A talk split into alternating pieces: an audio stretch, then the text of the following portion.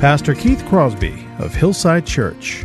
And the elders of that city and the elders of your city got together and basically determined your guilt or innocence. You were protected from recriminations by the decedent's family members. Murder and killing are not the same. It could have been an accidental killing, and they would declare you not guilty. But you would reside under their protection in a sanctuary city until that time. So understand the meaning of the commandment. You shall not take someone's life for no good reason and without the appropriate authorization. That's what that means. I can see the promised land, though there's pain within the plan. There is victory in the end. Your love is my battle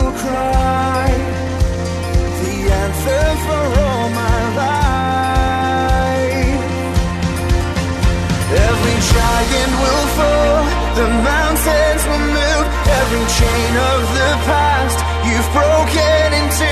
All the fear of the lies, we're singing the truth that nothing is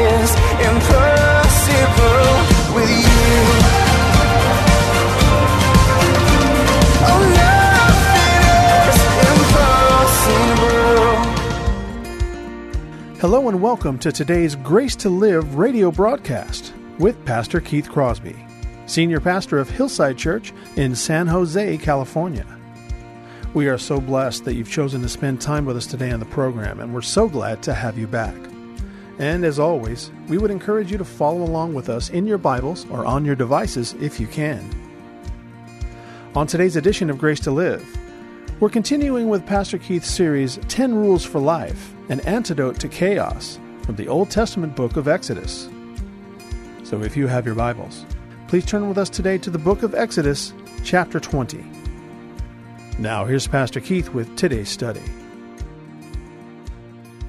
Father, we thank you for this day that we can worship you in the beauty of your holiness through song, through baptism, through our obedience, through our listening to your voice found in the Word of God. Lord, help us today to uh, be changed by what we see here and pray.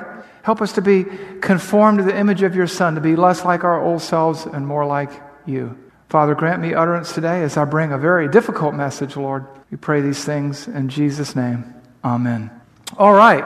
So we are back at it today. As if this is the first time that you've joined us today, we are going through an explanation or an exposition of the Ten Commandments that we're calling 10 Rules for Life, an antidote for chaos. Because this world is so chaotic. There's so much hardship and hurt in this world. And God has given us this quick start guide to humanity, which is the Ten Commandments. We've talked about this before. You think about the Ten Commandments, they are the basic principles by which a society, a family, a civilization, a world are ordered. The first four commandments tell us about our relationship with God, how to relate to Him. The next six tell us how to relate to one another as we love God with all of our heart, soul, mind, and strength, and as we love our neighbors as ourselves. This quick start guide, these 10 rules for life, this antidote for chaos, this GPS, this roadmap to reality teaches us foundationally to honor others above ourselves, to be other oriented, to think about God and others more highly than we think about ourselves. And that's needed and necessary in this world today because as you look around our nation, around this world, there's chaos everywhere. There's upheaval, there's confusion, there's heartbreak, there's hate. I mean, we look down in Thousand Oaks with that murder, that mass shooting where this guy they think was looking for his girlfriend and walked into that, that bar and killed all those people. Life is cheap. People don't value life to, to, as, as much as they should. And that's why we've entitled this sermon, Respect Life, because that is what is meant when it says in God's Word, You shall not murder, in Exodus 20 13 and Deuteronomy 5 17. Life is cheap these days. According to the CDC, that's the Center of Disease Control in Atlanta, Atlanta, Georgia, 3,000 babies are murdered each and every day in the United States. Now, think about how upset we got about September 11th, 2001, where about 3,000 Americans had their lives taken with the coming down of the World Trade Centers. 3,000 babies every day.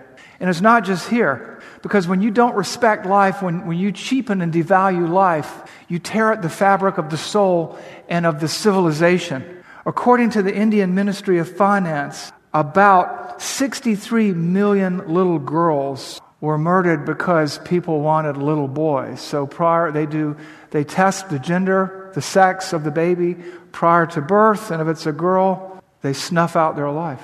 The number is twice as high in the People's Republic of China. So that between India and China, there are roughly 200 million missing little girls whose families wanted little boys, and so they murdered their unborn children. It's an amazing thing. It's an amazing thing. No one and nothing seems to be sacred in this world, even life. People murder for insane reasons at insane rates. Let me explain to you a little bit more about what I mean. There is an epidemic in China right now.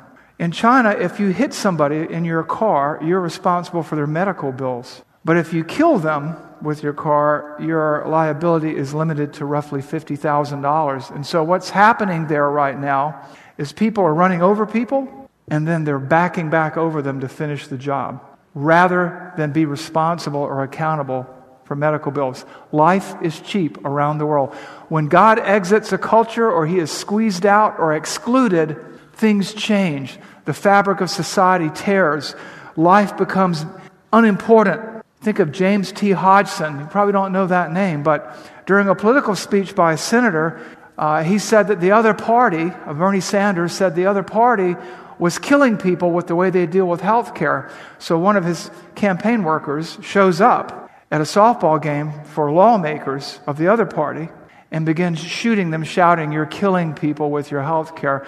And he nearly kills uh, Representative Scalise. People have all kinds of crazy ideas, and agendas begin to trump what is true and good and right.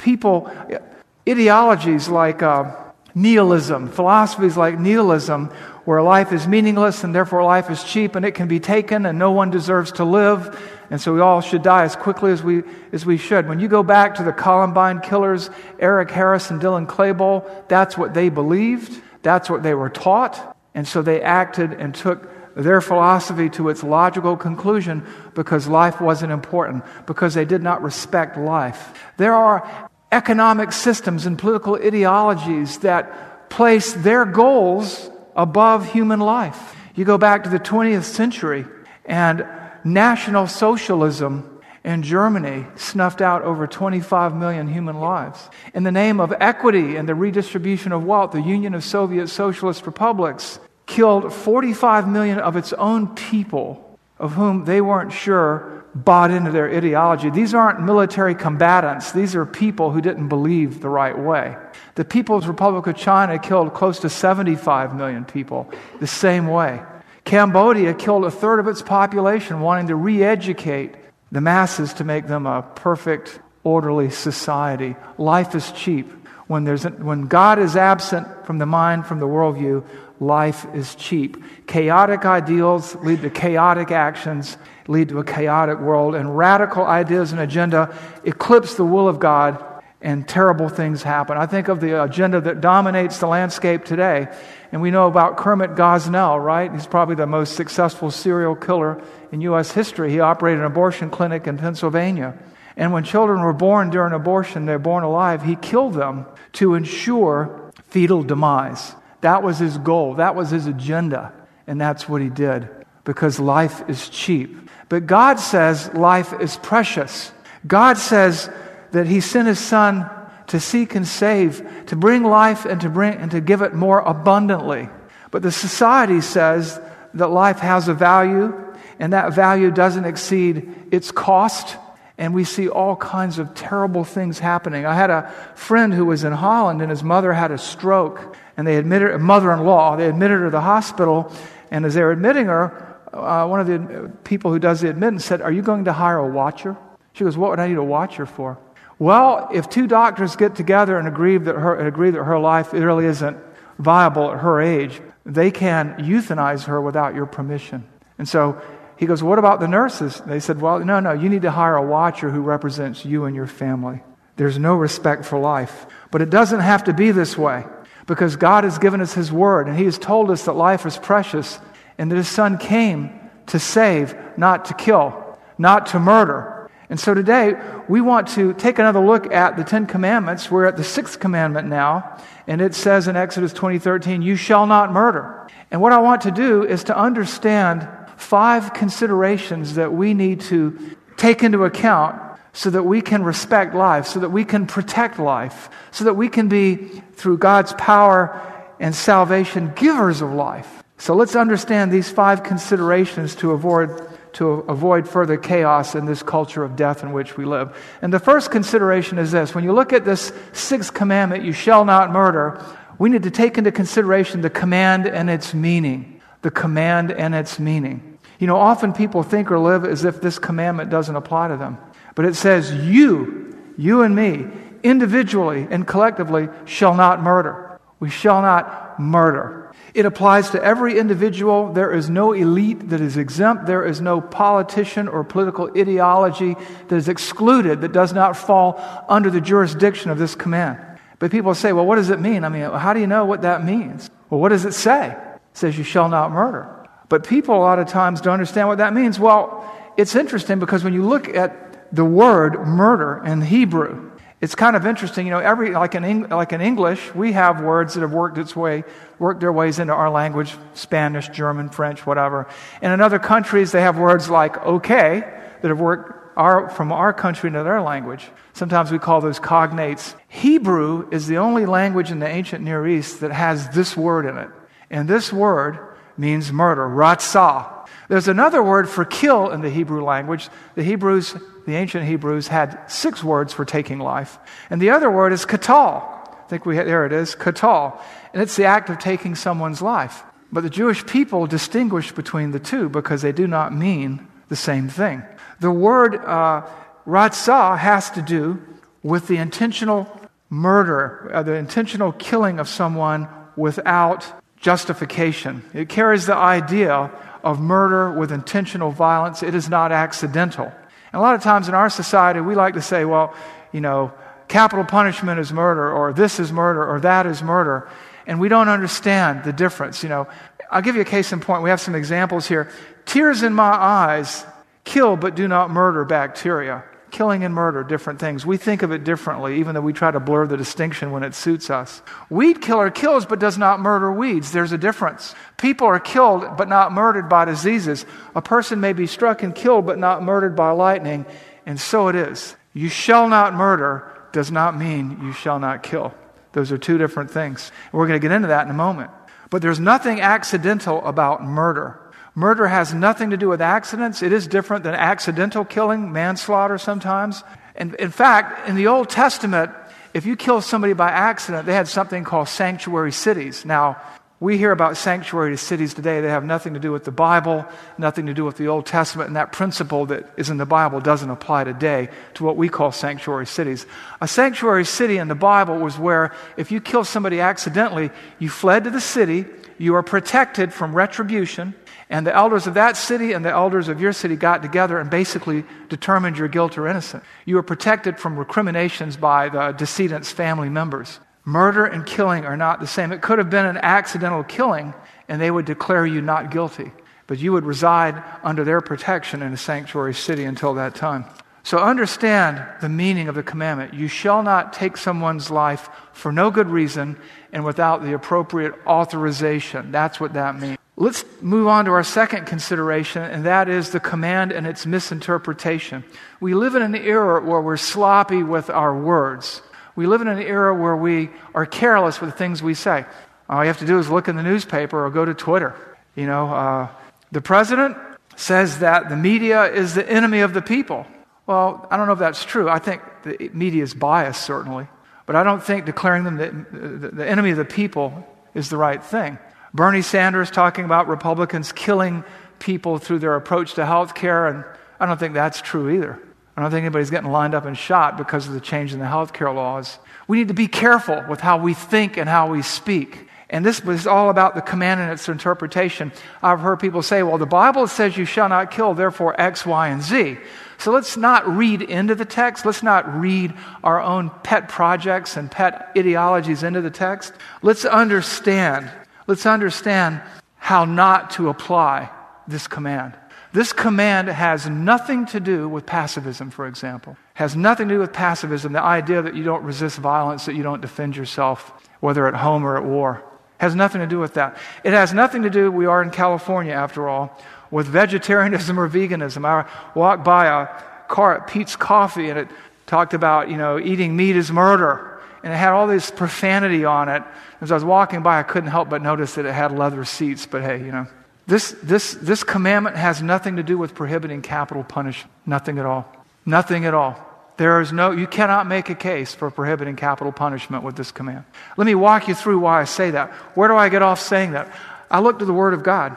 I listen to what God has to say in Scripture as He speaks to me. Deuteronomy 7 1 through 2 Nothing to do with pacifism. When the Lord your God brings you into the land that you are entering to take possession of it and clears away the many nations before you the Hittites, the Girgashites, the Jebusites, the Amorites, the Canaanites, the Perizzites, the Hivites, and the Jebusites, seven nations more numerous and mightier than you. And when the Lord your God gives them over to you and you defeat them, then you must devote them to complete destruction. You must eradicate them. And that was calling for the eradication of every man, woman, and child in war, right? There's no you shall not kill. You can't make that case from Scripture. In Exodus 21 22 to 25, talks about the killing of the unborn.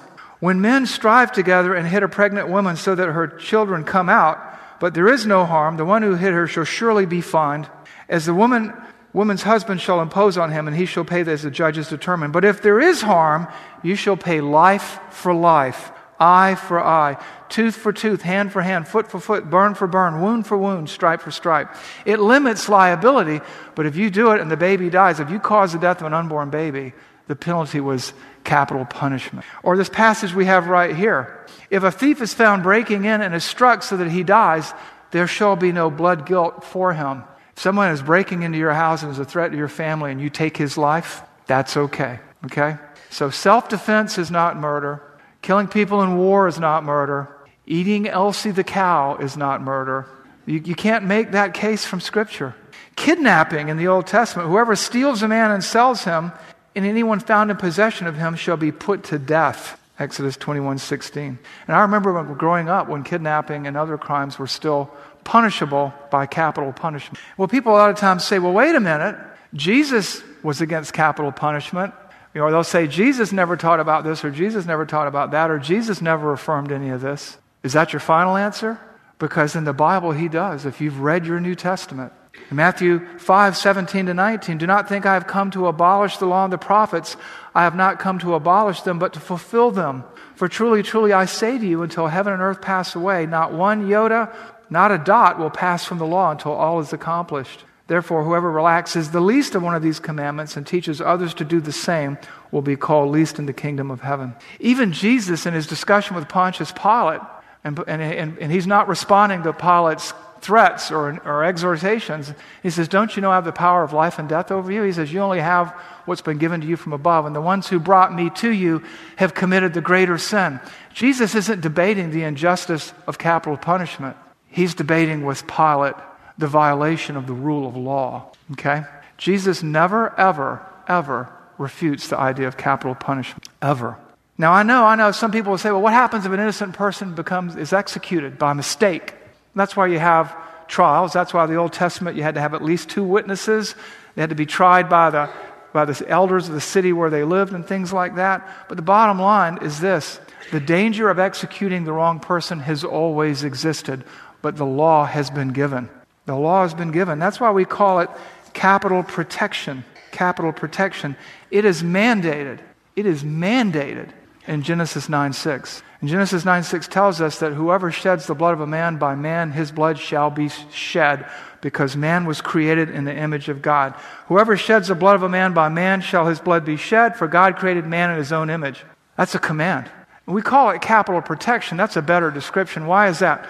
Because when you execute somebody, you don't correct them or retrain them. You take them off the playing field so that they're not a threat to society, so that they are not authors of chaos and confusion and upheaval like this murderer down there in Thousand Oaks. So let's understand the commandment and its misinterpretation. Be careful what you say about God's word and what you say about God because he has not forbidden capital punishment. Capital punishment has nothing to do with, or, murder has nothing to do with killing in war or eating meat or anything like that or defending your family and yourself or your property from a thief. Nothing to do with that. That's not murder at all. Which brings us to our third consideration the commandment and its interpretation. So, what does it mean? We kind of alluded to this already. What does it mean? Let's get back to the meaning of this word ratzah here. It carries the idea of murder, of taking a human life with intentional violence. It, it's not an accident, it's on purpose, it's unjustified, and it's not our place.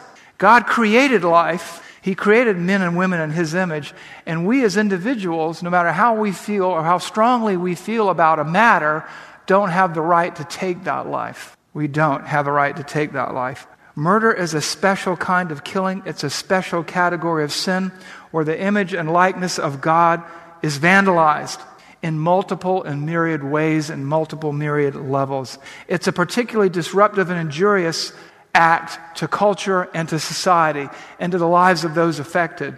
It's a particularly chaos inducing behavior that tears at the fabric of souls and societies. Why? Because it's a destabilizing force, and we become numb to it. We, oh, somebody got murdered yesterday, no big deal. It's a big deal because depending on where that person stood in relationship to Jesus Christ, his or her eternity is now set. And you look at the revenge cultures around the world, honor killings in Pakistan, in the Arab world, in Muslim countries where if a woman is raped, she's killed by her family as if she was the criminal. These revenge cultures, in, the, their culture of violence, they don't respect life, they respect the wrong things. It's crazy. People take the law into their own hands and murder. Life becomes cheap, devalued rather than precious, and life is precious because God created it. And, the Word of God tells us that neither male nor female, nor free nor slave, for we are all one in Christ. God values each and every life. And when we make someone or some agenda or something, or we, make our, or we play God and make our will greater than the will of God, we create confusion. We create mayhem in society when we do not expect life. What's the big deal? Well, here's the big deal murder is the ultimate act of blasphemy because other human beings, no matter who they are, where they come from, or what they look like, have been created in the image and likeness of God. And God sent his son to die for them, not to take their life. You don't have the right, governments don't have the right to willy nilly exterminate and extinguish the unborn or the infirm or the weak or the old. They just don't have the right to do that. Murder is the ultimate act of selfishness, and I would say narcissism, a form of self worship. Because somebody offended you, or somebody doesn't think like you, look like you, act like you, and so they deserve to die. Think about it. And that includes self murder, suicide. Same thing. You've, you play God in your life and you end your life. You don't have that right.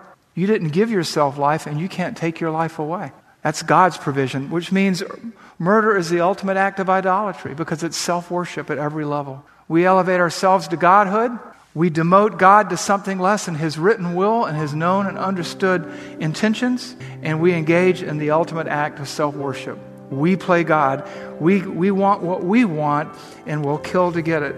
And that's one of the reasons that these are some of the reasons that murder is addressed through capital punishment. Because someone who takes a life like that, God has said they must die. And that's why we call it capital protection, because you're not training them to behave differently. You're taking them off the playing field and protecting the rest of society from someone who thinks and acts that way.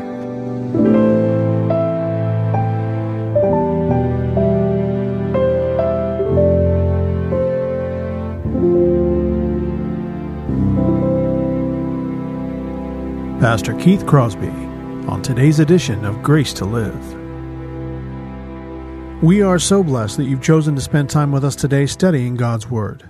And if you'd like more information on Pastor Keith or Hillside Church, here's how you can connect with us. Our mailing address is 545 Hillsdale Avenue in San Jose, California, 95136. The church office telephone line is area code 408 269 4782. And you can connect with us on our website which is gracetoliveradio.org. There you can check out archived messages of past sermons and also listen to Pastor Keith's weekly blog. And please remember that the Grace to Live radio program is a listener supported ministry outreach of Hillside Church if you'd like to partner with us financially. Again, all of these things are available to you on our website, gracetoliveradio.org. Also, like to remind you that Pastor Keith and the staff here at Hillside always look forward to hearing from you. So if you'd like to drop us a note, you can email us here at keith at hillside.org and also at jono at hillside.org. That's J O N O at hillside.org. Well, we hope that you'll join us again next time for Grace to Live. But until then, I'm your host, Kevin Reeves, and on behalf of Pastor Keith and everyone here at Hillside Church, it is our prayer that the Lord will richly bless you. And thanks for listening.